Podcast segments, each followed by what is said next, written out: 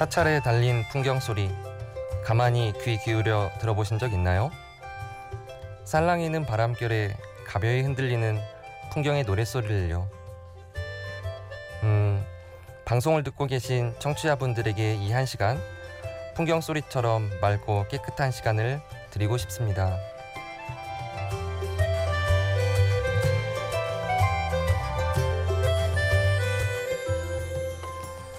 심야 라디오 DJ를 부탁해 오늘 DJ를 부탁받은 저는 아이들과 함께라서 행복한 국어교사 원대한입니다.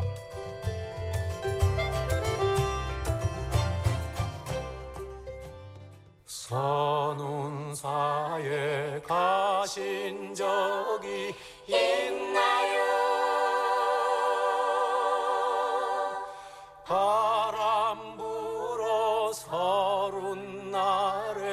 말이에요 동백꽃을 보신 적이 있나요?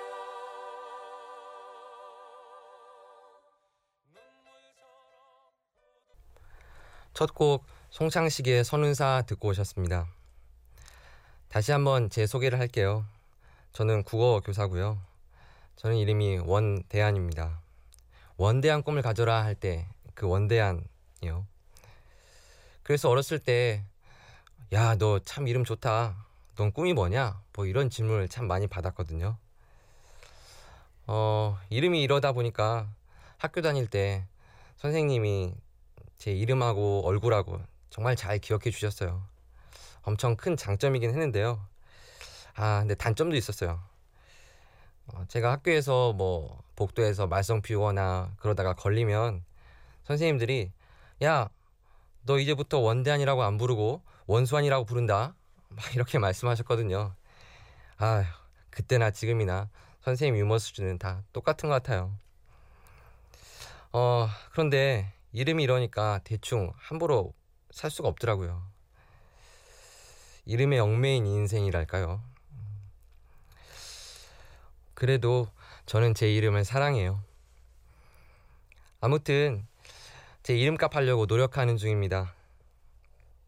청취자분들에게 제 이름 하나 확실히 기억시켜 드린 것 같으니까요. 노래 한 곡 듣고 올게요. 이승환의 사랑하나요.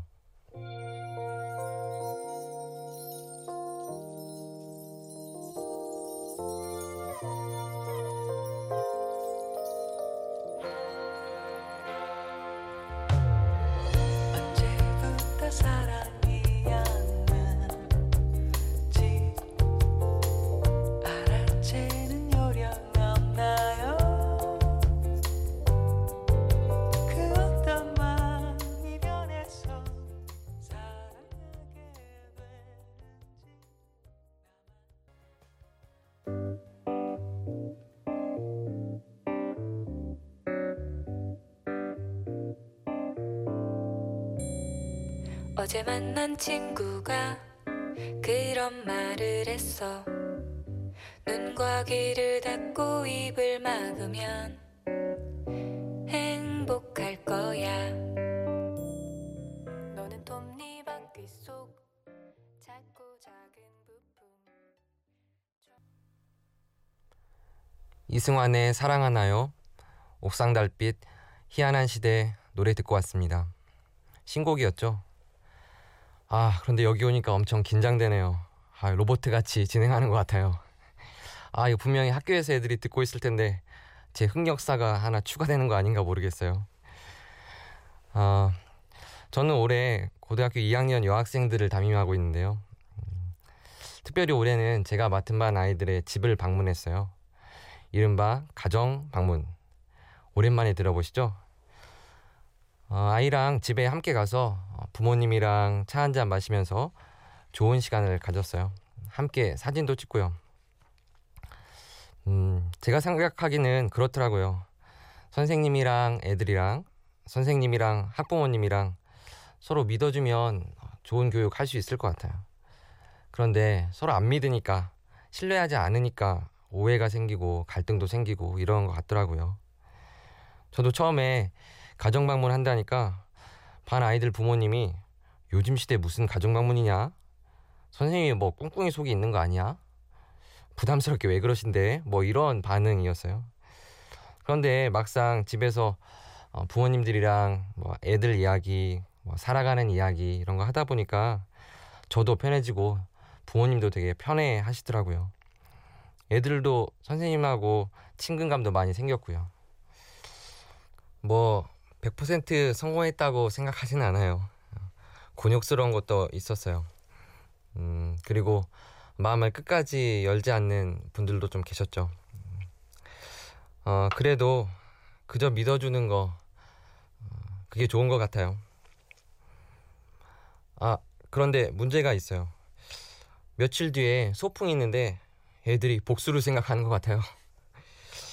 소풍을 저희 집으로 가정 방문 오겠다는 거 있죠? 이것들이 어떻게 하죠? 저는 이제 두 살배기 딸이 있는데요. 아내한테 이야기했더니 벌써 집을 나가겠다 말겠다 이런 얘기까지 하고 있어요.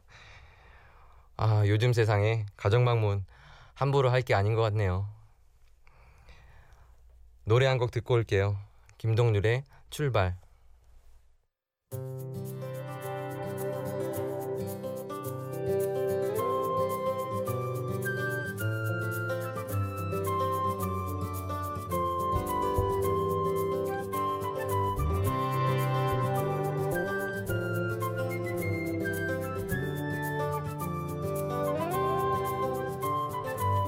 아주 멀리까지 가보고 싶어.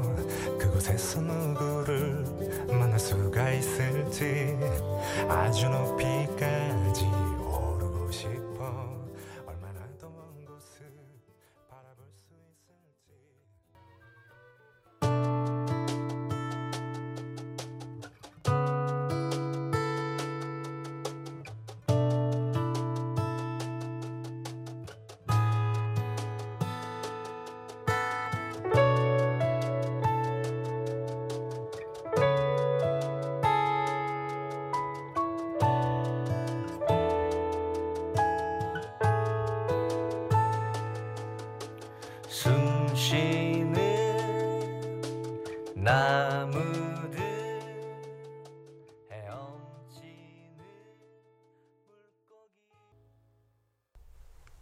김동률의 출발 이어서 이한철의 모든 게 아름다워 듣고 오셨습니다. 로봇 교사 원대한입니다. 아 옆에 계신 PD님이 계속 저보고 로봇이라고 하네요. 아 저도 명색이 국어 선생님인데 읽기 말하기가 안 되고 있어요. 여러분도 그렇게 생각하세요? 어, 저는 작년에 고3 담임을 맡았었는데요. 어, 애들이 정말 많이 예민해 하더라고요. 어, 친구들하고 좀 그런 감정도 좀 나누고 이렇게 하면 조금 더 편할 텐데 그렇게도 못 하고요. 음, 그걸 지켜보는 저도 참 힘들더라고요. 저도 마음이 좀 많이 지치고요. 그래서 뭔가 좀 하나의 계기가 필요하겠다 싶어서 어, 고민을 하다가 시도한 게 하나 있는데요. 그게 우정 수업이에요. 음, 뭐 거창한 건 아니고요. 그러니까 애들이 힘들 때 뭐 위로받았던 글귀 이런 것들을 찾아가지고 애들 앞에서 발표하고 한 마디씩 돌아가면서 그거 그런 거 어, 이야기하는 거였어요. 음. 근데 애들이 처음에는 쭈뼛쭈뼛하고 이렇게 말 못하더니 한 명, 두 명 자기 이야기를 하기 시작하더라고요. 어, 그렇게 되니까 어, 25개의 힐링 메시지들이 만들어지더라고요. 그래서 그거 가지고 이제 책을 만들기도 했는데요. 음. 저도 사실 고3 때 예, 저에게 많이 힘이 되어주셨던 선생님이 계셨어요. 음. 수능 직전에 모의고사를 한번 봤었는데 엄청 못 봤거든요. 근데 선생님이 저를 보시고 야 원대한 너 모의고사 하나 못 봤다고 그게 뭐야? 고개 들어 라고 하시더라고요. 그러면서 제 어깨를 두 번 탁탁 치시는데 아 어찌나 힘이 되던지 음, 그래서 제가 어, 나중에 선생님이 돼서 찾아뵙고 약주라도 한 잔 드리고 싶었거든요. 그래서 어, 시간을 좀 보고 있었는데 얼마 전에 친구로부터 그 선생님이 교통사고로 돌아가셨다는 이야기를 들었어요. 어, 정말 충격이었죠. 빨리 가서 선생님께 감사하다는 말씀을 그리고 그때 위로의 메시지 정말 저에게 힘이 됐다고 말씀드리고 싶었는데 영원히 말씀드리지 못하는 약속이 돼버렸어요. 어, 이제는 선생님께 그 마음을 갚을 수는 없을 것 같고요. 어, 그래서 이제 아이들에게 어, 이런 위로의 메시지, 어, 힘이 되는 메시지 좀 전하고 살고 싶어서 이렇게 예, 살고 있네요. 아무튼 어, 아까 말씀드렸던 그 우정 수업할 때 어, 애들한테 많이 틀어주었던 그 곡이 하나 있는데요. 음, 그곡 한번 듣고 갈게요. 정동아의 친구야 너는 아니. 꽃이 필 때, 질 때, 사실은 참 아픈 거래. 나무가 꽃을 피우고 열매를 달아줄 때, 사실은 참 아픈 거래.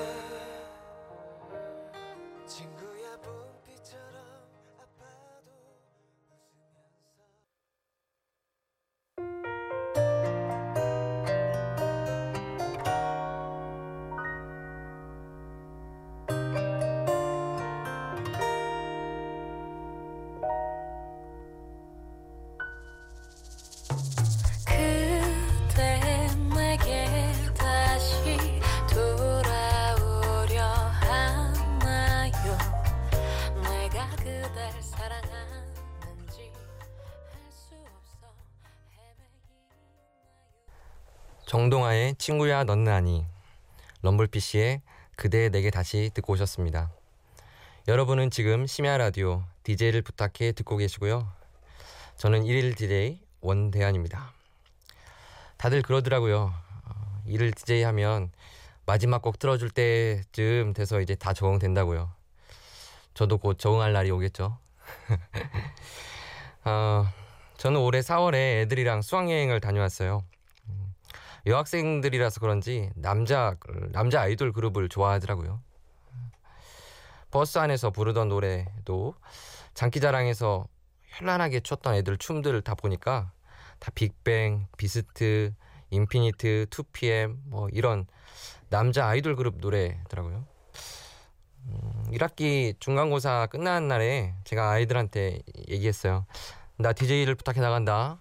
했더니 애들이 올, 뭐 이러더라고요. 약간 조금 우쭐해져가지고, 야 야 야, 듣고 싶은 노래 있으면 얘기해. 내가 들려줄게. 막 이렇게 선심 쓰듯이 이야기했는데, 몇몇 애들이 문자를 보내왔어요. 애들이 어떤 곡을 보내왔을까요? 가장 많이 나온 두 곡 들려드릴게요.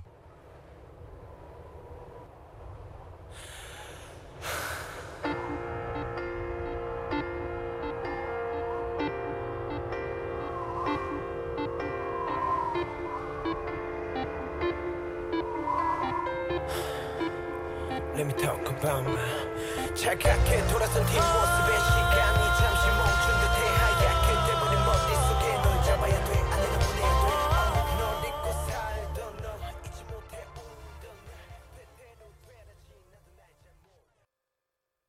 바람에 날려 꽃이 지는 계절엔 아직도 너의 손을 잡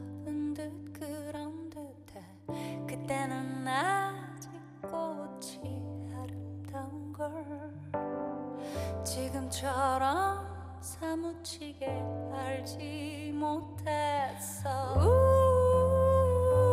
너의 향기가 바람에 실려오네 우리 반 혜정이가 신청한 비스트의 숨 그리고 어, 수연이가 신청한 자우림의 스물다섯 스물하나 듣고 오셨습니다. 얘들아 니들 이름 불러줬다. 내 욕 그만해. 어, 제가 교사 되기 전에 한 8년 전쯤이었나요? 음, 코이카 아시죠? 코이카. 한국국제협력단인데요. 어, 그 단원 신분으로 제가 몽골에 다녀왔어요. 한 2년 정도 봉사활동 했었는데요. 제가 거기서 했던 일이 어, 몽골 분들에게 한국어랑 그다음 한국 문화 가르치는 일이었거든요. 음, 근데 대부분 그분들은 이제 한국 들어오시는 분들이었죠. 기억, 니은부터 시작해서 어, 기초적인 뭐 한국어, 그다음에 작업장에서 필요한 그런 한국어들 있잖아요.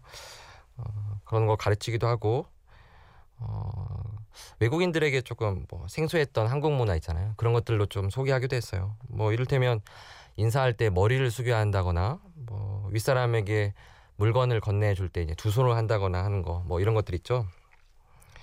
어 근데 봉사활동을 한한 1년쯤 됐던 걸로 기억을 하는데 어떤 한 분이 갑자기 몽골어로 질문을 하더라고요. 선생님, 이건 제 잘못이 아니에요. 이거 어떻게 한국어로 이야기해요? 제가 왜 그런 말을 알고 싶냐 이렇게 물어봤더니 음, 자기가 아는 사람이 한국에서 일을 하는데 말을 잘 못해가지고 사장이 자꾸 욕을 하고 그 사람한테 잘못을 계속 뒤집어 씌운다고 하더라고요. 그래서 자기한테도 꼭 필요한 말이다. 뭐 이런 이야기를 하던데 그러면서 때리지 마세요. 여권 돌려주세요라고 하는 말도 같이 알려달라고 하더라고요. 어, 저는 그 이야기 들으면서 어, 너무 창피했어요. 우리가 개구리 올챙이적 생각도 못하고 있는 게 아닌가. 어, 외국인 노동자를 너무 홀대하고 있는 게 아닌가 이런 생각도 들더라고요. 너무 죄송하고 막 부끄러워가지고 아, 이걸 알려드려야 되나 말아야 되나 어, 내가 어떻게 이야기해야 되나 뭐 이렇게 전혀 모르겠더라고요. 그래서 멍하니 서 있다가 이제 물어보시는데 저 제가 알려드리지 않을 수는 또 없어서 이렇게 알려드렸어요. 어, 그러면서 죄송합니다. 제가 한국 사람을 대표해서 그분들에게 정말 죄송하고 미안합니다라고 하는 말도 같이 전했거든요. 음, 그분들은 이제 코리안 드림을 꿈꾸며 온 분들인데 벌써 이 외국인 노동자들이 한 100만 명 정도 이렇게 됐다고 하더라고요. 아, 엄청 많죠.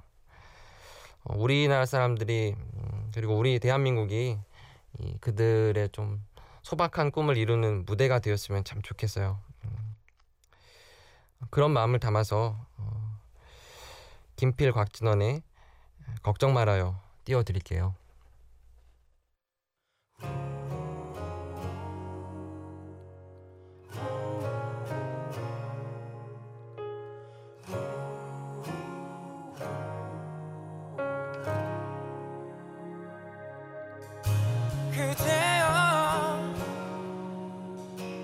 아무 걱정 말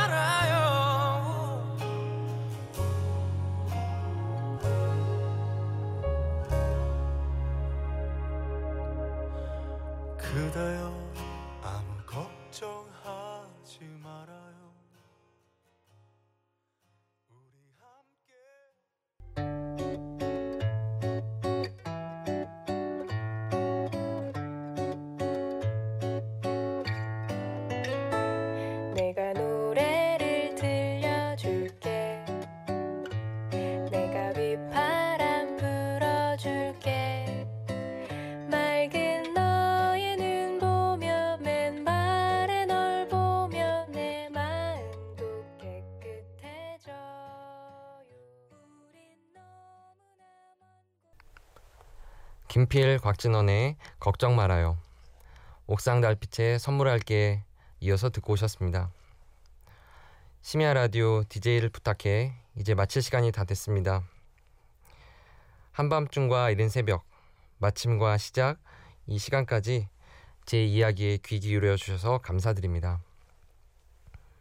한 시간 동안 교사로서 제가 느끼는 바를 한 시간 동안 이야기했는데요. 음, 저랑 어, 어쩌면 저희 학생들한테는 정말 잊지 못할 추억이 된 것 같아요. 어, 그런데 청취자분들에게는 공감이 되셨을지 모르겠네요. 음, 음, 마지막으로 나월의 바람 기억 들려드리면서 저는 이만 물러가겠습니다. 지금까지 원대한이었습니다. 감사합니다.